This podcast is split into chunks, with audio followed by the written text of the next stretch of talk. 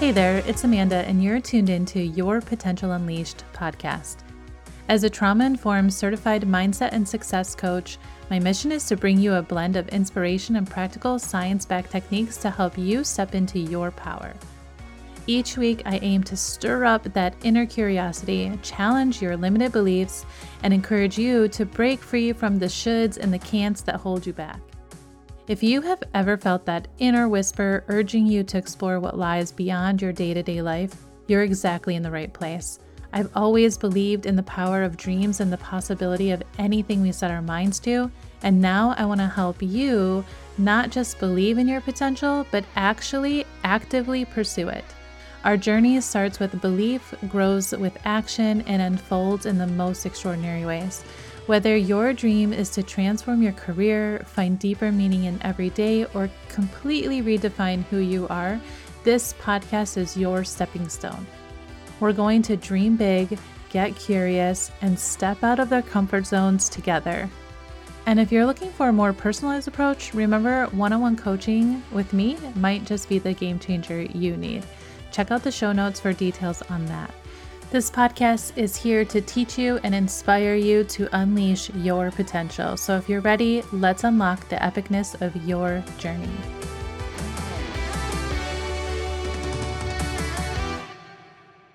Today, we have a truly special and crucial and deeply personal topic to delve into women's hormone health.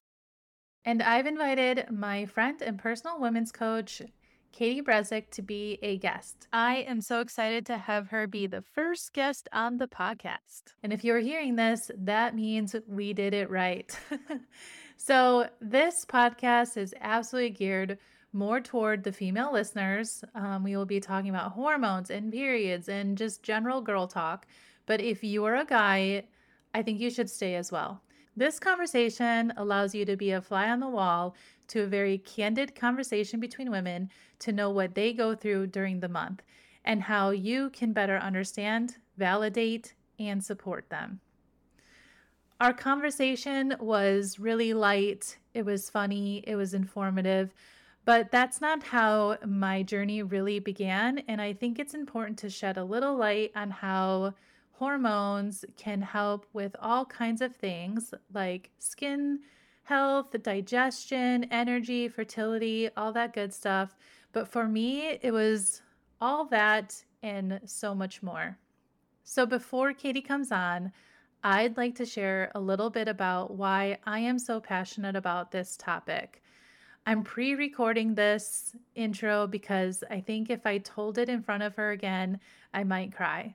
So, in January 2018, I started noticing changes in my body and mood, and I gained a lot of weight pretty rapidly.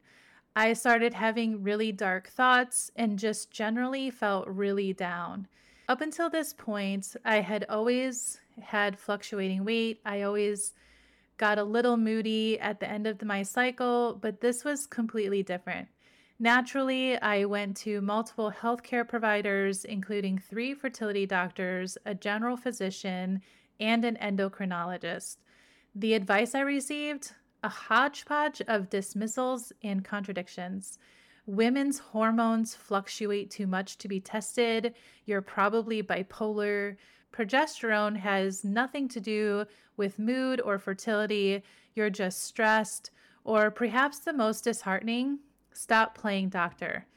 All because I ordered my own blood test from a site called Everlywell, which I will absolutely link them because I 100% believe they are one of the top reasons I literally survived 2018.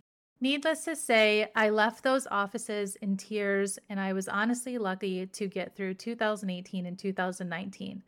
On top of how I was feeling, the reason why a lot of this was so triggering was because my mother was also told that she was bipolar. And I remember hearing that she felt more normal when she was pregnant, and your hormones are very different when you're pregnant. And she also passed away from lung cancer at only 58 years old. And I had read that lung cancer can come from estrogen dominance, which is something that I had. Now, there are a lot of other factors here that could have led to all of this for her. And maybe she was bipolar. Honestly, we will never really know, but it's really hard for me to not think that maybe had she had better support from her doctors and not just being fed mood enhancers, that maybe she wouldn't have been an alcoholic and maybe she could have gotten her life together. I'm sure probably at some point I'll dive into this story a little bit more, but I just thought it was important to note that these comments from doctors weren't just ignorant, they were traumatic and triggering, which is why I think doctors also need trauma training. But again, that's another issue. This journey led me to realize how uneducated and closed minded our medical system can be when it comes to women's health, and taking things into my own hands was the only option. I broke down one day to my chiropractor, and that led to a referral to a holistic doctor who discovered that in addition to hormone imbalance, I was also deficient in crucial vitamins like vitamin D and vitamin B. And I also had pretty high cortisol. Within a month of taking supplements and using progesterone cream, I started to feel significantly better. And then she also suggested doing things that relieve stress and reduce trauma, like EMDR therapy. And so the journey began. So, fast forward a couple years, I was surviving the hormone imbalance, but not yet truly thriving. And so this leads me to Katie.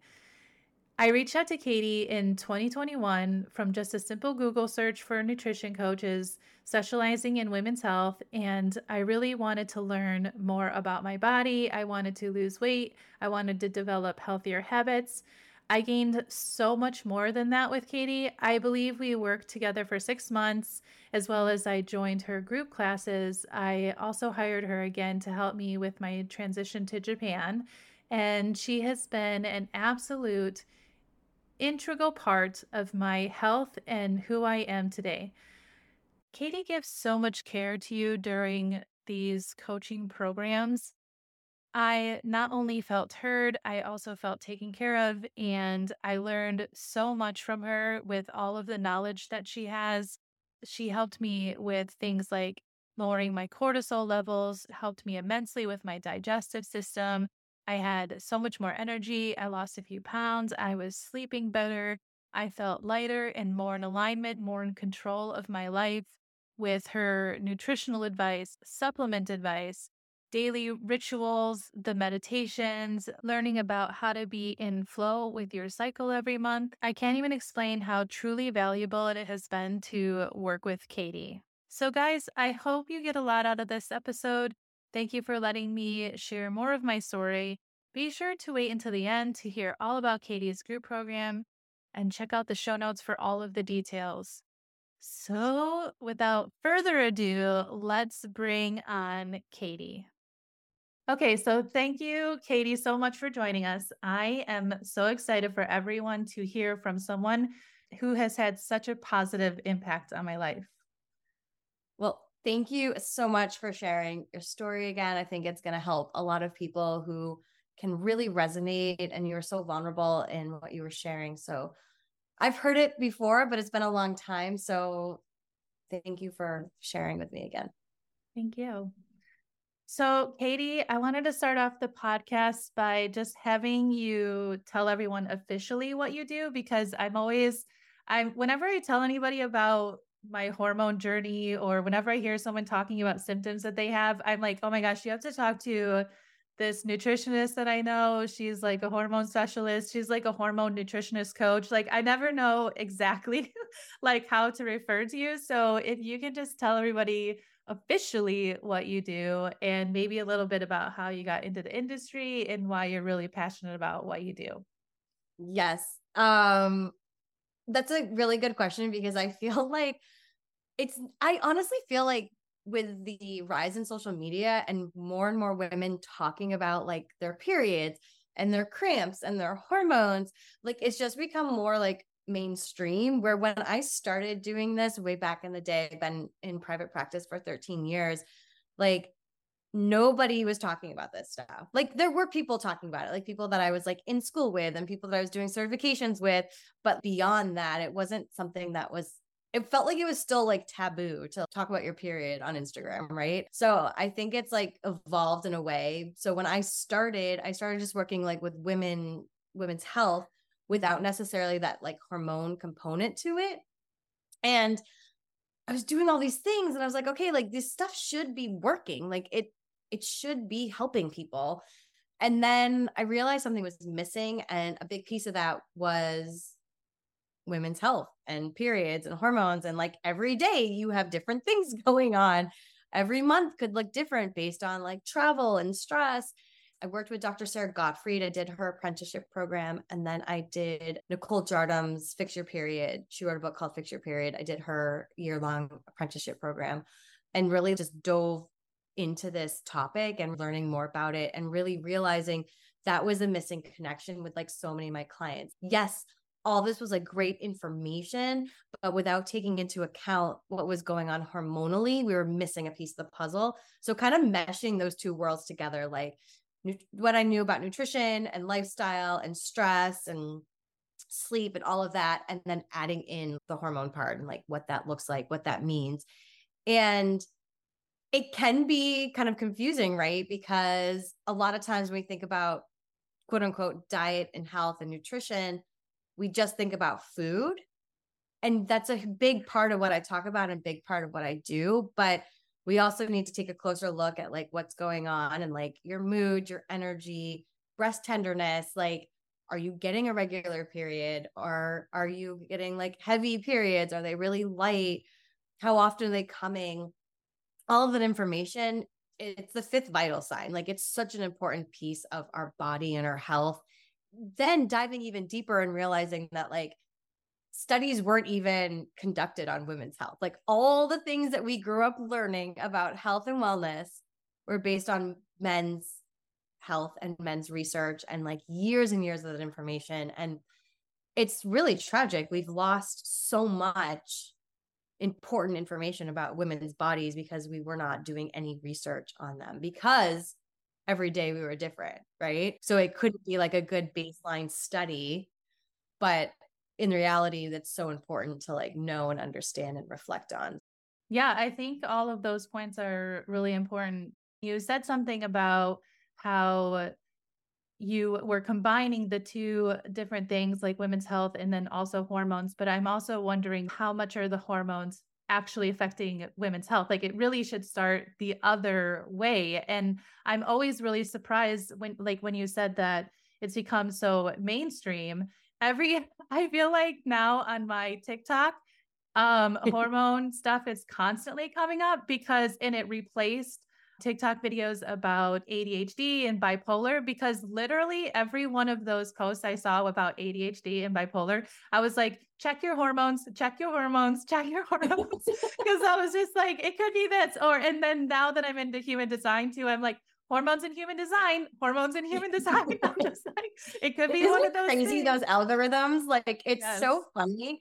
But I feel like, okay, so and let me clarify because I think maybe it's mainstream for me because that's what I'm doing all day too. So with the algorithms, I'm seeing more and more and more of it. But even just having conversations with girlfriends about it, friends of mine that would never discuss any thing TMI, right? Which I discuss all TMI stuff all day.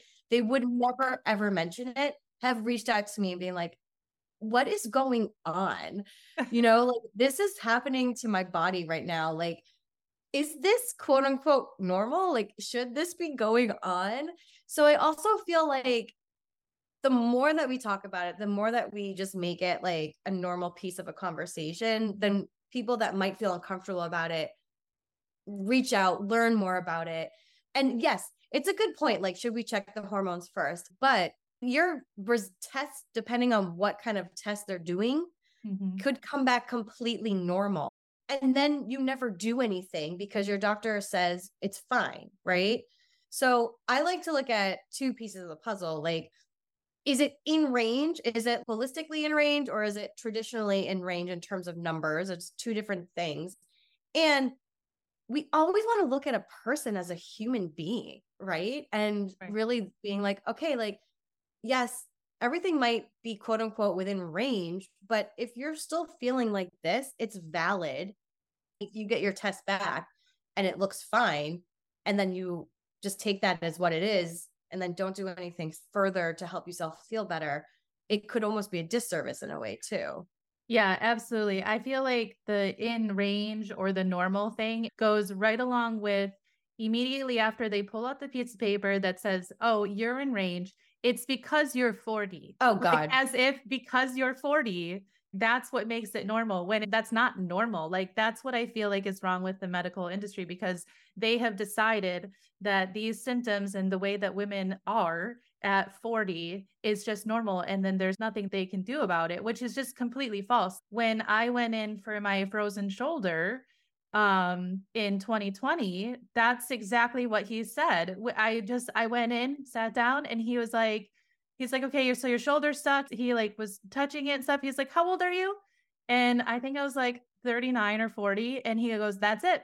You women in being turning 40 for some reason your shoulder just tightens up Just- reason.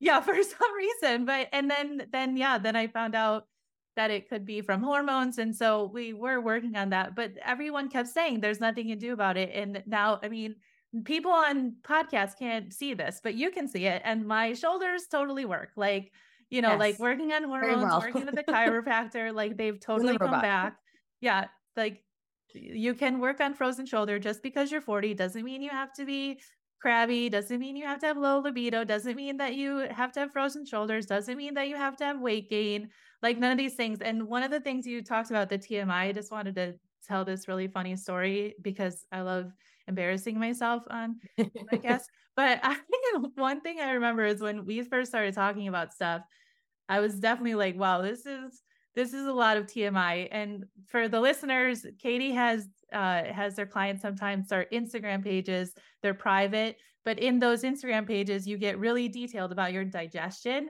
and other things that are going on with you and and so i was like i really got detailed one day and then i accidentally posted that on my personal instagram so Oh, I don't think I know that. I didn't I I I didn't notice it until like two people uh commented on it on because it uh, it not only did it post on Instagram, it posted right to Facebook because you know linked right Oh. out. And so people were like Thank you so much for being so vulnerable and just like, wow, such a vulnerable share. And I was like, like, that was for Katie's eyes only. I was like, no one needs to know about those things. it was so funny, oh but God. I I did learn a lot about how all of that matters, and I still pay attention to all of it.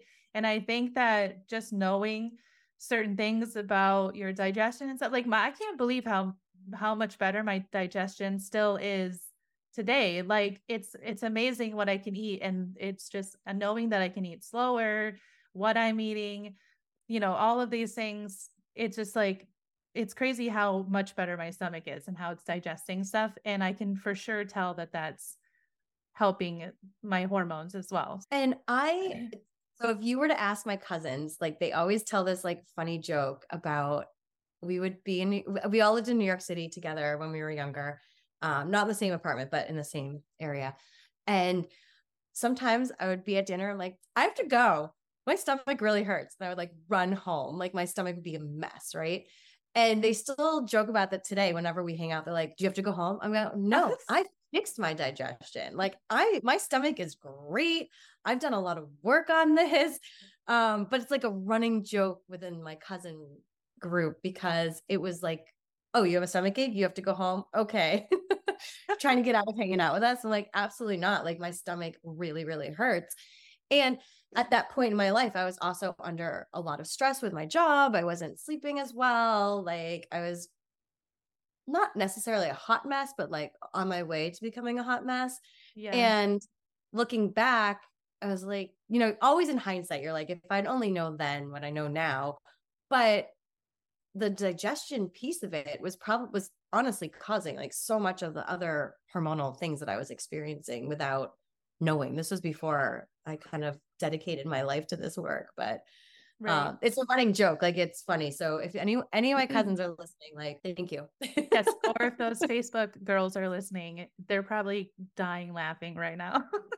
so okay, so let's talk about um because I feel like we kind of went all over the place with that, but now people can get a good idea of how what our relationship is like. but um and so what are some common hormonal imbalances that women experience and how does nutrition help with that? Yeah. I think there's a few. I think the top ones I see often are really bad PMS, right? Like PMS rage, depending on what's going on with your hormones, it can start like right around, it can start at ovulation or right before your period, but that second phase of your cycle after you ovulate until you get your period. Um, there's a lot of like hormone rage, breast tenderness, uh, having a really hard time coping and managing with stress, um, sugar cravings, irregular periods, like cramps, heavy periods. Like I see kind of like those as like the most like signs, symptoms. And then a lot of that can lead into perimenopause things that are going on or fertility things that are going on. I work with a lot of women in their 20s who are just trying to learn how to work with their hormones again after coming off birth control and just not ever having that kind of like mind body connection. So I think there's like different phases of that all. But I think in terms of like what people would think about with hormones would be those symptoms of the the PMS. That's usually like the number one sign because you once it happens a few t- months in a row, you're like, okay, something's off. Like I'm a rage, I'm in rage. Like I want to like hit a wall type situation every single person I work with, no matter how old you are, no matter where you are in your hormonal life stage, most of us are not eating enough food. We're not eating enough protein. Even though in the US, I feel like we're such a protein obsessed country, most of us are still not getting enough protein. We're getting a lot of protein bars, we're getting a lot of protein shakes, but we're not getting like whole based kind of animal or plant based protein healthy fats, a lot of us are not eating enough healthy fats still, even though we're no longer in the 80s and 90s when fat free, low fat, no fat was the thing. It's been so ingrained in like our parents and our generation and even the younger generation, just because that's how it works, right? Whatever your parents eat, you tend to eat, and it kind of mm-hmm. trickles down. A lot of us are still not getting enough healthy fat and healthy fat is so crucial for creating hormones and you know fiber uh, we could all do better with fruits and vegetables too but at the cornerstone i always just say this is like the foundation is learning how to eat enough and learning how to eat in a way that you're never ever hangry because yeah. when you're hangry your blood sugar is already off when your blood sugar is off, your cortisol, which I like to call the bitchy, bossy hormone, is raging. And the combination of those two things, they are married to each other. So if you're hangry, you're going to feel more stressed. Your body's going to pump out more cortisol. And it becomes kind of this like never ending cycle where then you, you're not sleeping well. You're waking up a lot. You have a hard time falling asleep. You're moody, all of those things. So at the foundation, no matter where you are in your hormonal life stage, we've got to get your blood sugar stable. And that sounds easy, but it takes a while to really learn what your body needs and like what feels good for your body and like how much do you need? And then does that change throughout your cycle? Cuz you will be hungrier right before you get your period. And what i see a lot of my clients when they first come to me they're like almost afraid to eat more right before the period comes because they feel really bloated and they're like are gaining uh, water retention and things like that. And they feel like they're gaining weight where it's just your body is going to hold on to more water right before you get your period. That just happens because of hormones. And you need more calories. You need about 200 300 extra calories to kind of help. And now that we're talking i think that if we could actually see what was going on with our body as it was preparing to bleed and all the energy it took to do that, we would fuel ourselves in a different way. But because we don't see it, our bodies basically sharing with us messages like, I'm hungry, I need more fuel, I need more food, give it to me. And that can cause lots of lots of issues. Um, for me, what I've noticed, I'm 44. I feel like every year I notice the day before my period, rest becomes so much more crucial. Like going to bed, I went to bed at like eight o'clock last week, the night before my period. My body was just like, done. Like, you're done, so go into bed, go to bed. And I, I'm listening, like learning to listen at different stages and different things, and learning to listen um, for hunger levels and like rest levels. But that foundation is is key for what we're doing.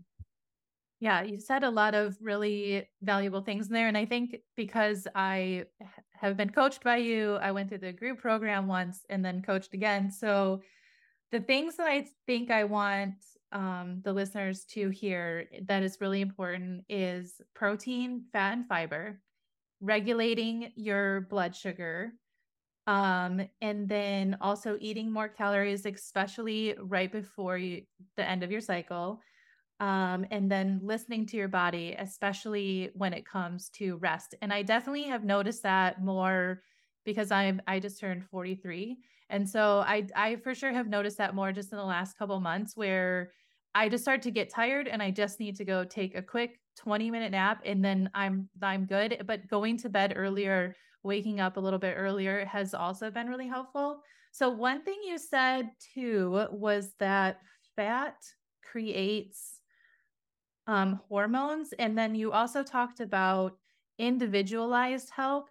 And so, I think that's why it's really important to work with a coach because some of my friends that I've had do testing, like in Everlywell, um, they have different hormone issues than I had. Like Mm-hmm. I had really low progesterone and estrogen dominance, and I often have high testosterone. And then a friend of mine had, you know, like more normal of some of those things and really low testosterone. And so, like, I think it's really what you said about how fats create hormones. I think that that's why it's important to maybe get those testings done, figure out a plan that actually works for you, see if that actually helps you to feel better because one size doesn't fit all for every single person if like just talking about hormone balance do this this and this and everyone will be fine is is generalizing it too much to where you're that might not work for you. And then i feel like then people can get really defeated that this kind of hormonal help isn't really helping. And that's sometimes what i feel like is wrong with social media as well because there's a lot of social media posts that are just like take magnesium, take this, do this, do this, and you will be cured of premenopause. And that's just like chill. Yeah. Like, I don't think that that's totally true. I'm sure some of it is really helpful, but like it's misinformation. So that's why I feel like what you do is so valuable because you're really listening. Like, I felt like you were really listening to my body. Like, all I had to do was tell you what was going on with it. And you're like, it was like a puzzle and you're like do this do this do this and I was like i don't understand this magic that you have going on. So i think that that's really important for people to to hear out of everything that you just said.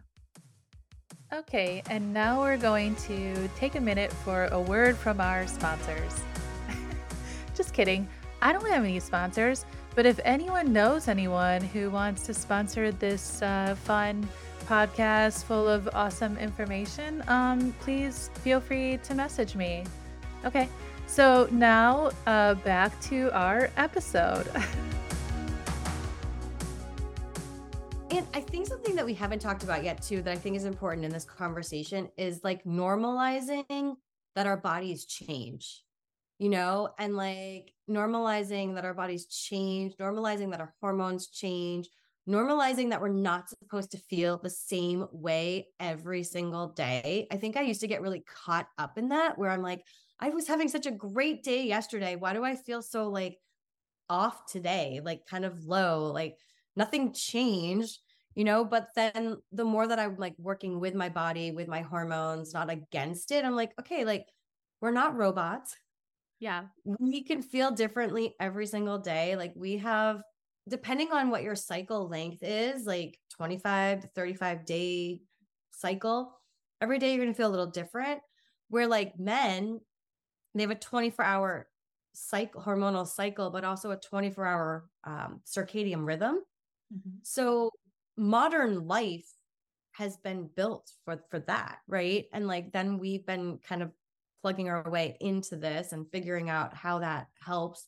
And so often what I'm seeing, especially myself with like this big move we just had and like trying to slow down and figure some stuff out is like we're just experiencing so much burnout because we're not normalizing that things shift and change and like the way that we are today wasn't the way we were a year ago and like that's awesome and totally okay depending on obviously what's going on. If you feel worse today than you did a year ago like we got to take a closer look but you know normalizing that like you're not supposed to feel that's not the right word not supposed to because you can feel however you want but like just being okay with like things shifting and changing and i think that's hard for humans like change is hard especially if you haven't changed done a lot of different things like out of the box you know? It's hard to kind of grapple with that sometimes. Yeah i think awareness is really important. It was really important in my journey as well like everything that i've learned about hormones about trauma about the nervous system and then adding in human design too like as you were saying about being more tired and just being thrown off like i feel you were you're a projector right I think in projectors right? in general. remember, I'm pretty yeah, sure it was projector. Projectors need more rest in general too. So that's something also to add in to pay attention to. So I think, and then like for me, having uh, emotional waves in human design, I can have emotional waves and a hormonal imbalance going on. And so some days I'm just like, all right. And I'm like looking at my cycle. I'm paying attention to my digestion. I'm paying attention to like if my blood sugar is off. And then I'm like, okay, this could just be an emotional wave. And it's just all about like being aware that all of these things could be going on and then having a level of acceptance and then validating yourself and knowing how to eh, like take care of yourself and validate yourself and understand because I think where it can get out of control is where you start labeling what those emotions are and you just you your blood sugar could be off don't get divorced. Like, just wait a second. you know, like, just hold on. Oh, I know. I've had those feelings. I've called my best friend and be like, I know this is not reality, but yeah. like, oh my God, like, this is how yeah. I feel. Right. Um, it's so true though. And like, we're emotional beings as well. Right. Yeah. And I feel like the more that I like express how I feel, the more that I'm like comfortable with my emotions, the more that like I can almost make sense of how I'm feeling a little bit more too. And I can like laugh at that. I can laugh at that versus in that moment, I'm like, oh my God, like I can't be married to you anymore. Like this is yeah. not working. no, that's not reality. right. Yeah, it's I love really funny. One of one of the yeah, one of the things about emotions too. I know we're talking about hormones, but one thing I want to mention one thing I re- I learned recently is that emotions actually only last for 90 seconds. And then after that, it's the stories you're telling yourself. And mm. so when I used to get really like kind of ragey and out of control, when I think back at those times, it really just was like, I, I just need to release some emotions right now. And sometimes I'll even just inform my husband, I'll be like, listen, it's day 19 what I'm about to say is not real, but it has it has to come out. Like it just I'm gonna have to say it. You can plug your ears if you need to. Like I'm just I'm like I got to get this out cuz it's in my body. And then as soon as I say it or let out the little bit of emotion or rage or whatever it is, then I feel better and I'm like please don't take it personally. I don't mean like anything I'm saying, but it's like if I just let that go, then in my head I'm not making up this story, making up this story, making up this story. You mm-hmm. like you just have to let that 90 seconds play out and then you've had the emotion and then you can then you can release it and let it go instead of continuing more uh-huh. stories that keep I like that. That's really cool to know. Does that does that go towards toddlers? I I'm sure it does actually. Like oh toddlers oh need to just toddlers need to express their emotions and totally. you know their nervous systems are off and they're just trying to figure it out like from from ages 0 to 7 their subconscious minds are still forming and so are their nervous systems and emotions and things like that so as as they're going through things they need to learn how to express that those feelings so yeah. it's like that's where like for parents with little kids you know like telling them like stop crying i'll give you something to cry about shut up go to your room things like that that's just not that's not helpful like you know no. allowing them to experience the emotion and just like as a parent just being like i'm i'm not a parent let me just say that but i used to do this during photo sessions actually if children were freaking out before I knew anything about anything, I was like, okay, they just need to experience this emotion. And you just literally hold space for that emotion. Like, yeah. And the more regulated you are, the more regulated you can get them. When I used to do newborn 100%. sessions, yeah, when I used to do newborn sessions, the moms are always like, I mean, they just had a baby. They're hot, they're uncomfortable, they're emotional, you know. And so I would take the baby and I would just calm my breathing down. I would call my own nervous system and I would regulate to the baby. And they're like, Can you please stay here for the next 24 hours? and I'm like, like, You're the just, baby whisper. Yeah, it's yeah. so much easier because I'm not the parent. You know, I don't have any expectations of what's happening. So, like, really yeah. i think that's another important thing too is releasing expectations and if we if we loop this back around to hormones sometimes now I'll like have these expectations of things I want to do. And I know I'm coming up to the part of my cycle where I might not have as much mm-hmm. energy. I might not have as much like mental clarity and things like that.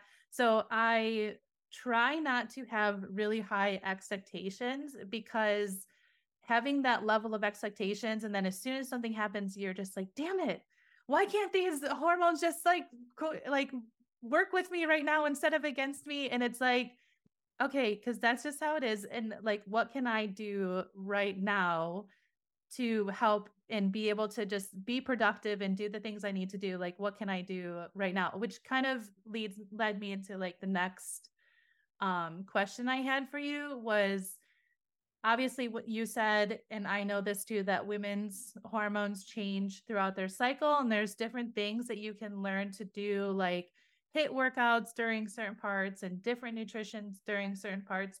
So, is there anything that you specifically would love to talk about with the listeners about like the different things that you go through like during the cycle and like which foods or what you can do during the month, like during certain sections like follicular phase, menstrual phase, luteal phase, anything like yeah, that? I think something to be really mindful about is one thing because we were talking about body before like because i did this experiment with a client because she didn't believe me but i never weigh myself.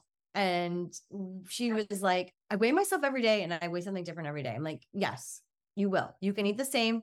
You can drink the same. You can work out this you can do the same thing every day and you will not weigh the same every single day. Like it's just literally impossible because of hormones and the way that our water our body holds water different times throughout the month um, so we did an experiment and we weighed, I weighed myself every day. She weighed herself every day.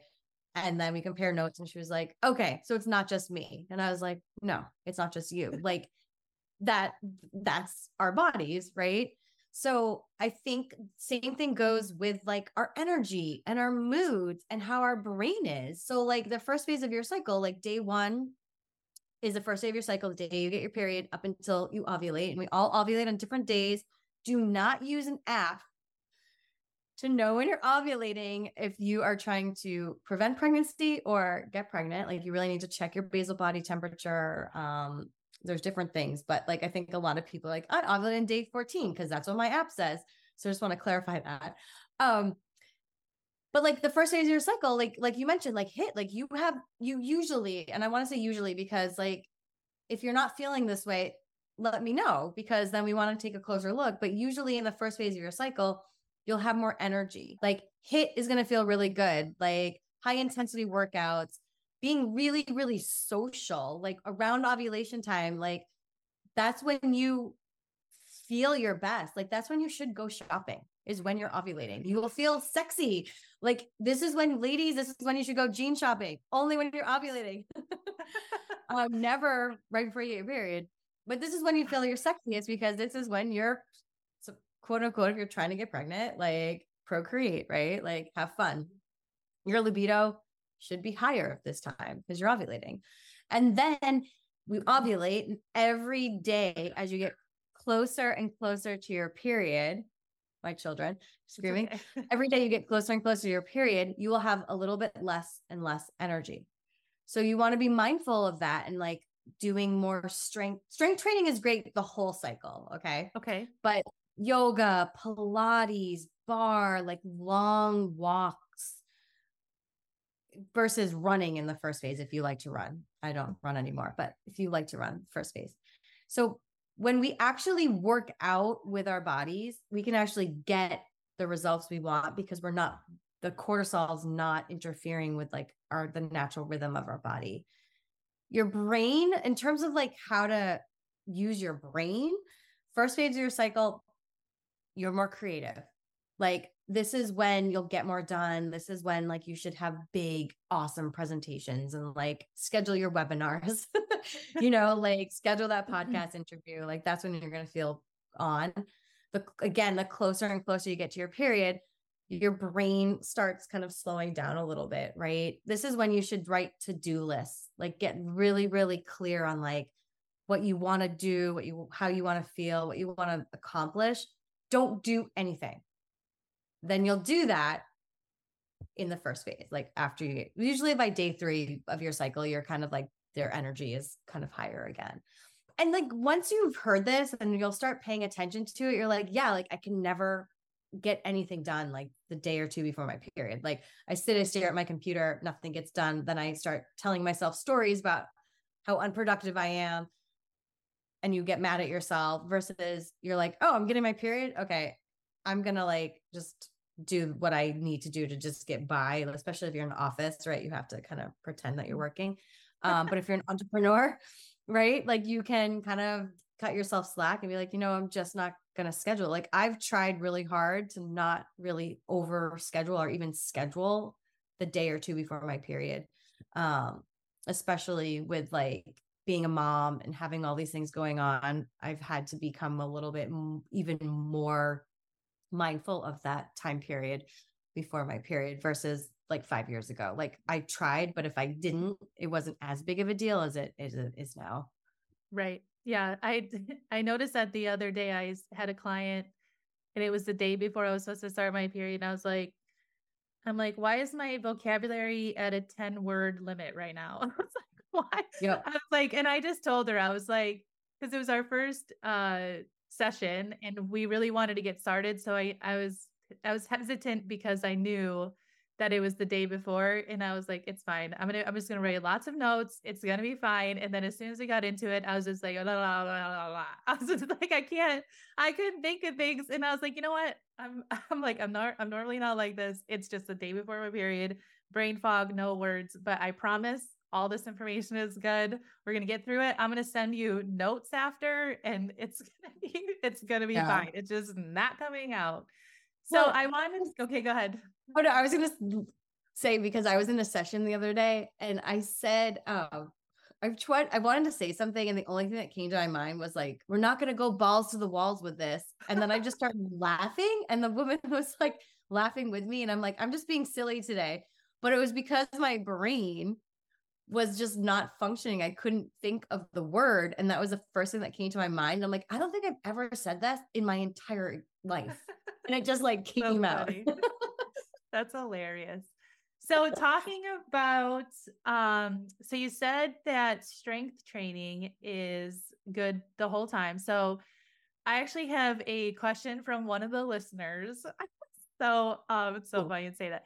So basically, uh, for women who are athletes or highly active, and there's are there specific uh, nutritional concerns regarding hormonal balance and, that they should be aware of? And then, especially for women who join things like 5 a.m. clubs and do really hard HIIT workouts in the morning because um, she's just seeing like different health concerns. And so, I was wondering if I know like you want your cortisol to so, sort of slowly come up in the morning. Like when we are working together, um, I stopped doing really hard workouts first thing in the morning and had a slower morning and had that slower rise. And I really noticed a difference.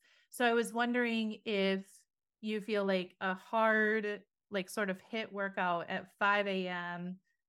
the your whole cycle, like how does that affect cortisol, or is there something she can do like waking up a little bit earlier, making sure she has protein? Like, is there something that she can do? Because the 5 a.m. club is really important to her.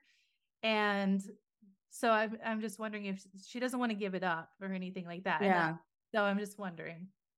No, it's a good question. I feel like, well, God bless you for getting up at for 5 a.m. Like, I don't think you could pay me to get up at 5 a.m. So get up at 4 a.m. I think she gets up oh, at yeah, 4 4. My God. Get there by 5 a.m. God, you're right. Yeah. Like, yeah, no, never happening. So, um, I, I mean, I have a few follow up questions because I'm like, is she drinking coffee? Is she like eating before? Like, I would say that leading up to your period, giving having more rest and getting more sleep would be more important in terms of results if that's if she's going to work out that early i'm assuming it's because she wants to look like toned and and and stuff like or like strength and something like that so like i think it's more getting, about the community of it because she works okay. like a you know regular job and she's very body positive and and that kind of stuff. So it's more about just wanting to like energy, strength, yeah, strength, energy, okay.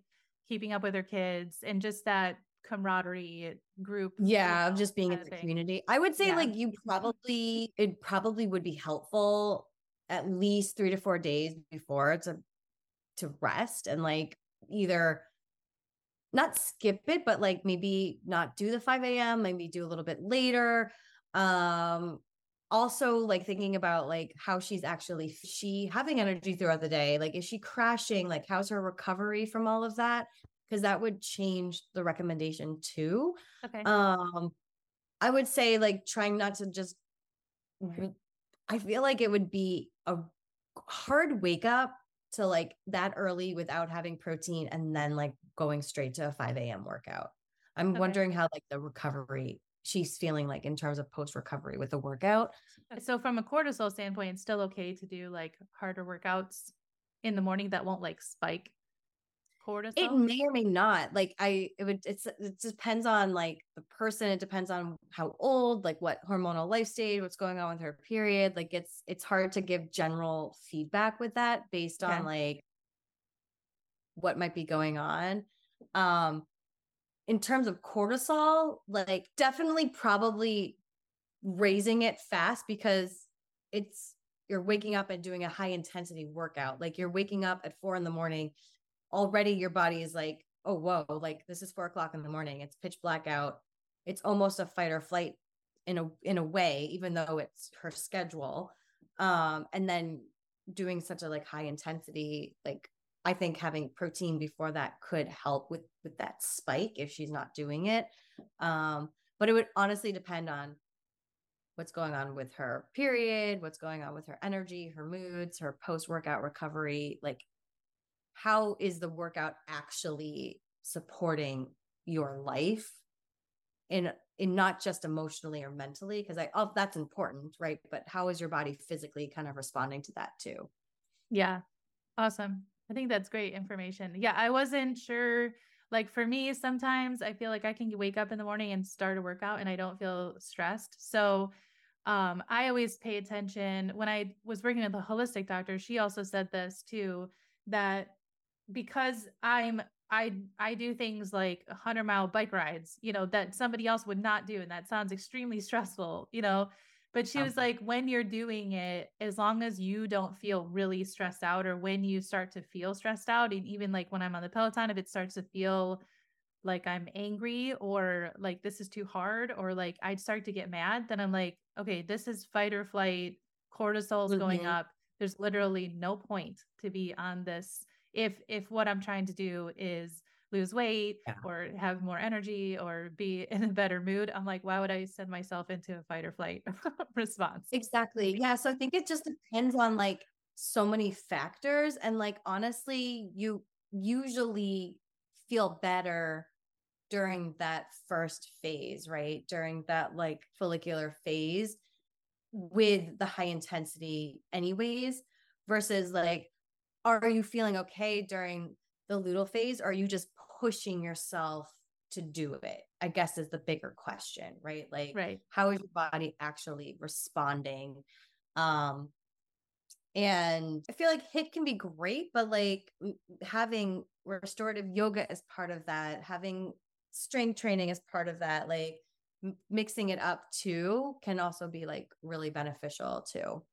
Okay all right awesome great advice so shifting over to to men for a second because I know you're married mm-hmm. and you have two little boys, and for my husband as well, and for any men listeners who have made it this far into the podcast. um, it, do you how do you feel like men's hormones differ? Do you, do you work with men in their hormones, and can they follow similar lifestyle tips like fiber, fat, protein, ba- balancing blood sugar? Um, that kind of stuff is all of that important to them too, or would there would they be different? they would be different, but balancing your blood sugar is not just for hormonal health, it's also for your heart health, like your blood sugar in general, like diabetes, right? Like all of the all of pretty much all health needs balanced blood sugar, right? It's a foundation for hormonal health, but it's also the foundation for like so many other aspects of your health. Um so that's super important. What I just find is that at least all the men that I know, I've never seen them ever go hungry. like my husband's never been hangry a day in his life. Like I he's just eats all day. Like he eats when he wants to eat. Like it's not even a thing he ever thinks about. It's like, all right, I'm hungry, I'm gonna go eat. Versus I feel like with my women clients, a lot of times it's like, well, I should only eat at this time. I should only eat this. Like it's just a little bit more like we think about it in a different way. So I just feel like in terms of just the hangriness, the hungriness of it, I just don't see that. Mm-hmm. Um they I would men would be most I've only worked with a few men. Um it's just not my specialty, but most of the time it's more testosterone, um either like probably usually like low testosterone and trying to kind of like get more testosterone and like build that up in their body. And you know strength training is great for for that um and doing different things but that's mostly kind of like what I've worked with with men is more of the testosterone. But um in terms of blood sugar I think that I would just highly recommend men and women to eat like whole food protein like trying to avoid a lot of those protein powders protein smoothie shake things or like the protein bars and like just get real protein. Because what I see happening with both male and female is that we're not eating a lot of like chickpeas and lentils or like beef or poultry when we're thinking about protein. We're kind of drinking a lot of these like supplement type things, which may or may not be beneficial depending on what the ingredients are. So I think in terms, I see that a lot with men. They're like drinking a lot of like these protein shakes. And I look at the ingredients, I'm like, oh, let's find you a different one. okay. Yeah. Yeah. So speaking of testosterone, if women have high testosterone, can they still do weight training? You can, yeah. Um, it's just doing like lots of yoga and lots of like walking and Pilates to kind of Pilates. like bring that cortisol down to help kind of like with the testosterone. Yeah. Okay. So high, because I did d- just on my own. Now I'm like, we're just gonna go into coaching me now. so I did, uh, I did, I did just get some test act that testosterone was a little bit higher. So, well, quite high. So, and I haven't been doing a lot of weight training or anything like that, but maybe it's just cortisol was up at the same time. Or could be, yeah, it could like be like but... different different things, and like strength training is so important for so many different things. Like it actually helps with your gut health, your mitochondria, it helps with your bone health. Like women, we need to be lifting weights. I feel like we were kind of conditioned to like do like cardio, cardio, cardio, which is great for your heart health. Like we need cardio for our heart. But in terms of long term stability and balance and like bone health, like structurally, it's like structurally that building muscle, especially like as we're getting older, is key. Like having muscle mass is like so important. Um, I would say that would outweigh like there's probably some other things going on. Like I would I would not cut out strength training. Okay. Great. Yeah. And you're not lifting like a hundred pound weights like 20 times. You know what I mean? Like I mean, how do you know? I'm just guessing. Uh, I mean, you're strong, but you know, like it's like those like 20 pound, 10 pound, you know, like yeah. that's just giving getting you the muscle strength that you need as we go through perimenopause together. yeah. Okay. So um so I think we're we're getting close to an hour now. So I just wanted to I feel like we discussed so many amazing things that would be really helpful for everyone. But is there anything else that you really wanted to discuss? I know you do have a group program coming up, so I want to tell people about that. But before we do that, is there anything else that you feel like we didn't touch on or that you want to loop back around to that you want to make sure people really picked out of this episode? Yeah, yeah something that I've been like talking with a lot of my clients about recently is I think we put a lot of stress and pressure on ourselves to figure out like what's wrong. Mm-hmm. Right? We're like, I know something's wrong. I don't know what it is. I don't feel great. And then we spend so much, and I do this myself too. We spend so much time figuring out what's wrong that we don't. How do I want to phrase this? Like, we might not be looking at the possibilities of like how to just feel better without knowing what exactly is wrong. Yeah.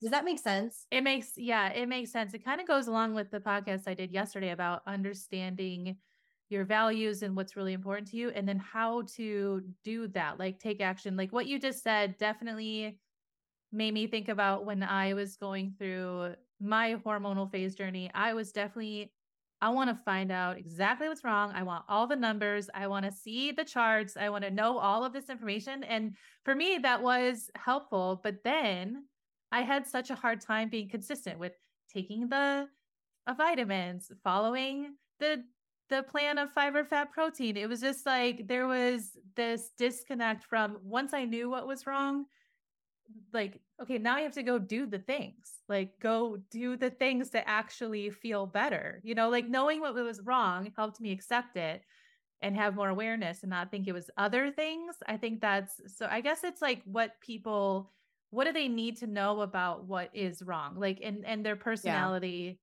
yeah. type as well, well. the thing everyone but, has different personalities i like love to i'm just such a detailed person i'm like okay yeah. like, what's going on like let me figure it out I just feel like so oftentimes I get so much more stressed about that.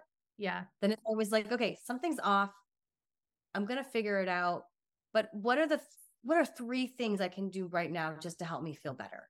Right. And focusing yeah. on that first before focusing on like what's wrong. Like I always start my sessions out like what's been really good? Like what's positive? What's yeah. felt really good?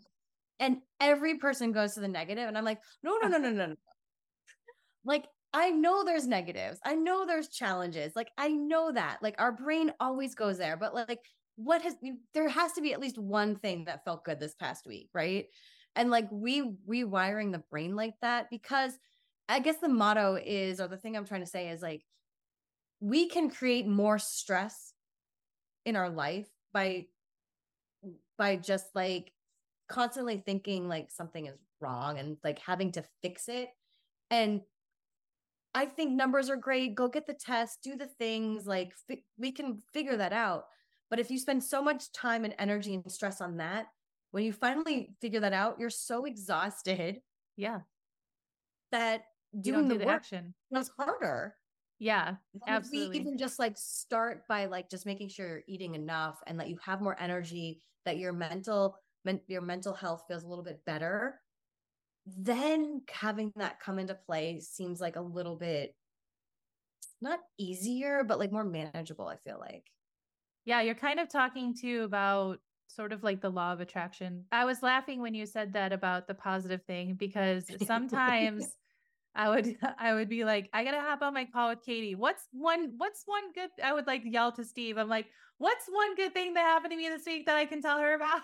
I was just like, but it did just me actively thinking about things I was grateful for or things that were going right did set me up for different conversations with you for sure. And when you are paying attention to what went right, then that leads to something else that could go right. And then that leads to something else that could go right because like attracts like. And when you're only focusing on what's wrong, then you'll find this is wrong. Then you'll find this other thing that's wrong. Then this other thing that's wrong. And this other thing that's wrong. Because you're just, that's what you're focused on. You're focused on what's wrong yep. instead of what can what can help you and what can yeah. you know like when now when i'm struggling with something it's always like okay how do i how do i shift that how do i change that what skill can i learn what how can i do something towards whatever it is that i'm trying for like i was telling you before we hopped on this call that i'm working with a communications coach because i wanted to be able to communicate better to get my point across if I was just only focused on the fact that I always lose my words, I always do this, I blah, blah, blah, then I never even would have gotten started. But it was like, okay, I want to communicate better. So how do I do that? So with the hormones, it's I want to have more energy. How do I have more energy? Instead of. I suck at energy, like what's wrong with me? You're gonna find out what's wrong, but you're not actually gonna find out what's right. Like and totally. figure out what to do. And I just feel like every conversation I have with all my clients, my conversations I have with myself, it always comes down to stress.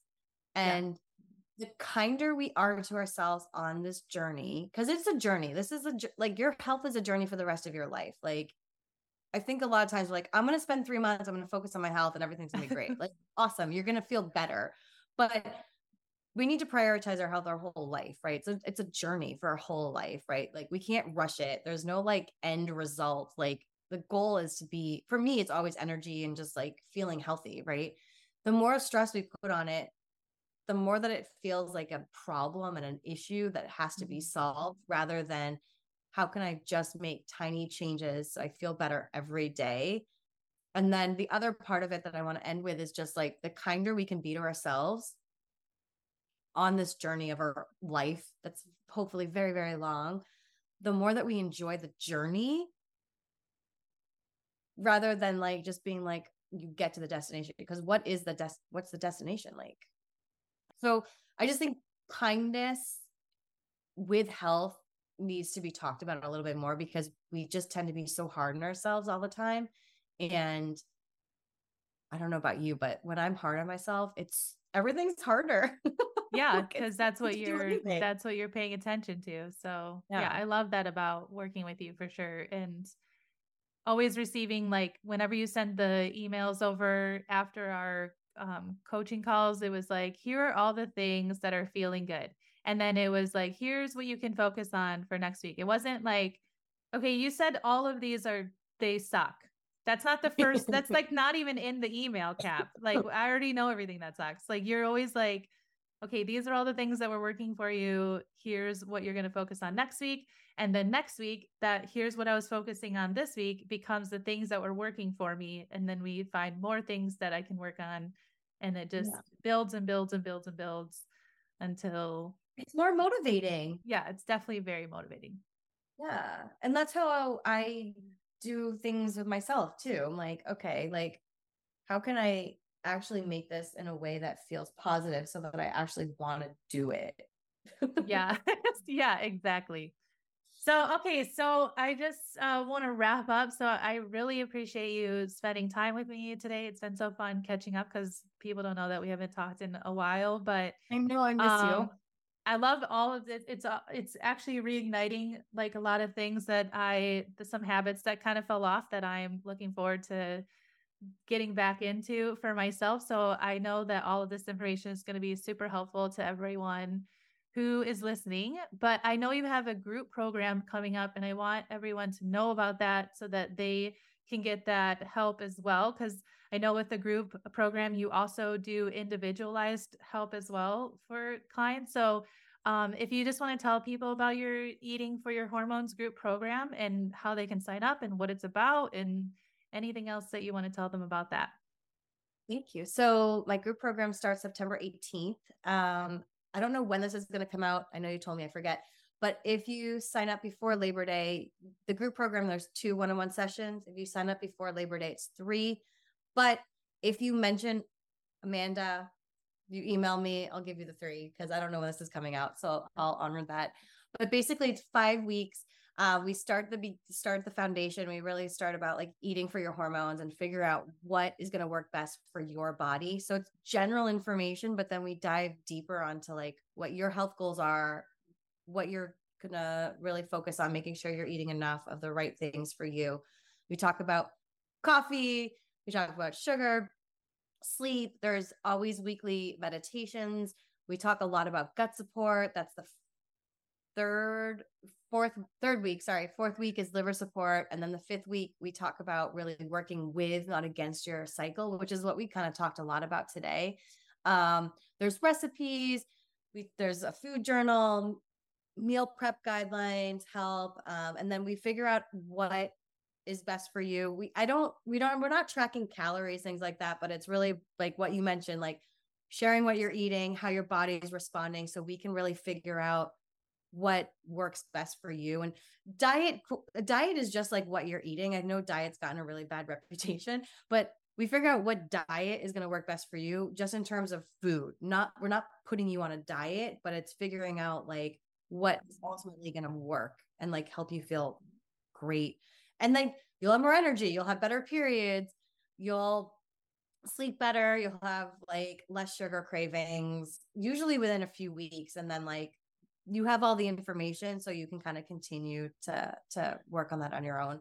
Um there is a self-study option available well for for le- less than the group program so if you want to just get the information and do it on your own and or if you want to work one-on-one i do have some open slots for that as well too Okay, Katie. Well, thank you so much for being on here. It was so great seeing you. I hope everyone signs up for your group program. I know how beneficial all of it has been for me. You literally helped change my life. So I don't want to get emotional on here, but you're such a huge part of getting me to where I am today. And I just appreciate you so much. And I'm so excited that you were the first guest on the podcast. So, oh my God, me too. I'm so honored to be here we so have much. to catch up soon. Yeah. All right, guys. So, thank you so much for yet again tuning in to another episode. I hope that you got a lot of value out of this one. It's such an important topic, and I really wanted to make sure that I did an episode on this. I'll probably do more episodes on this, but I just, I really hope that you got something out of it. Um, and also, just remember to check out the show notes for links to Everlywell, for Katie's group program. Be sure to head over to the website and subscribe. That's a wrap for today. Be curious, be brave. You've got this. And I'm always here for you. See you next week.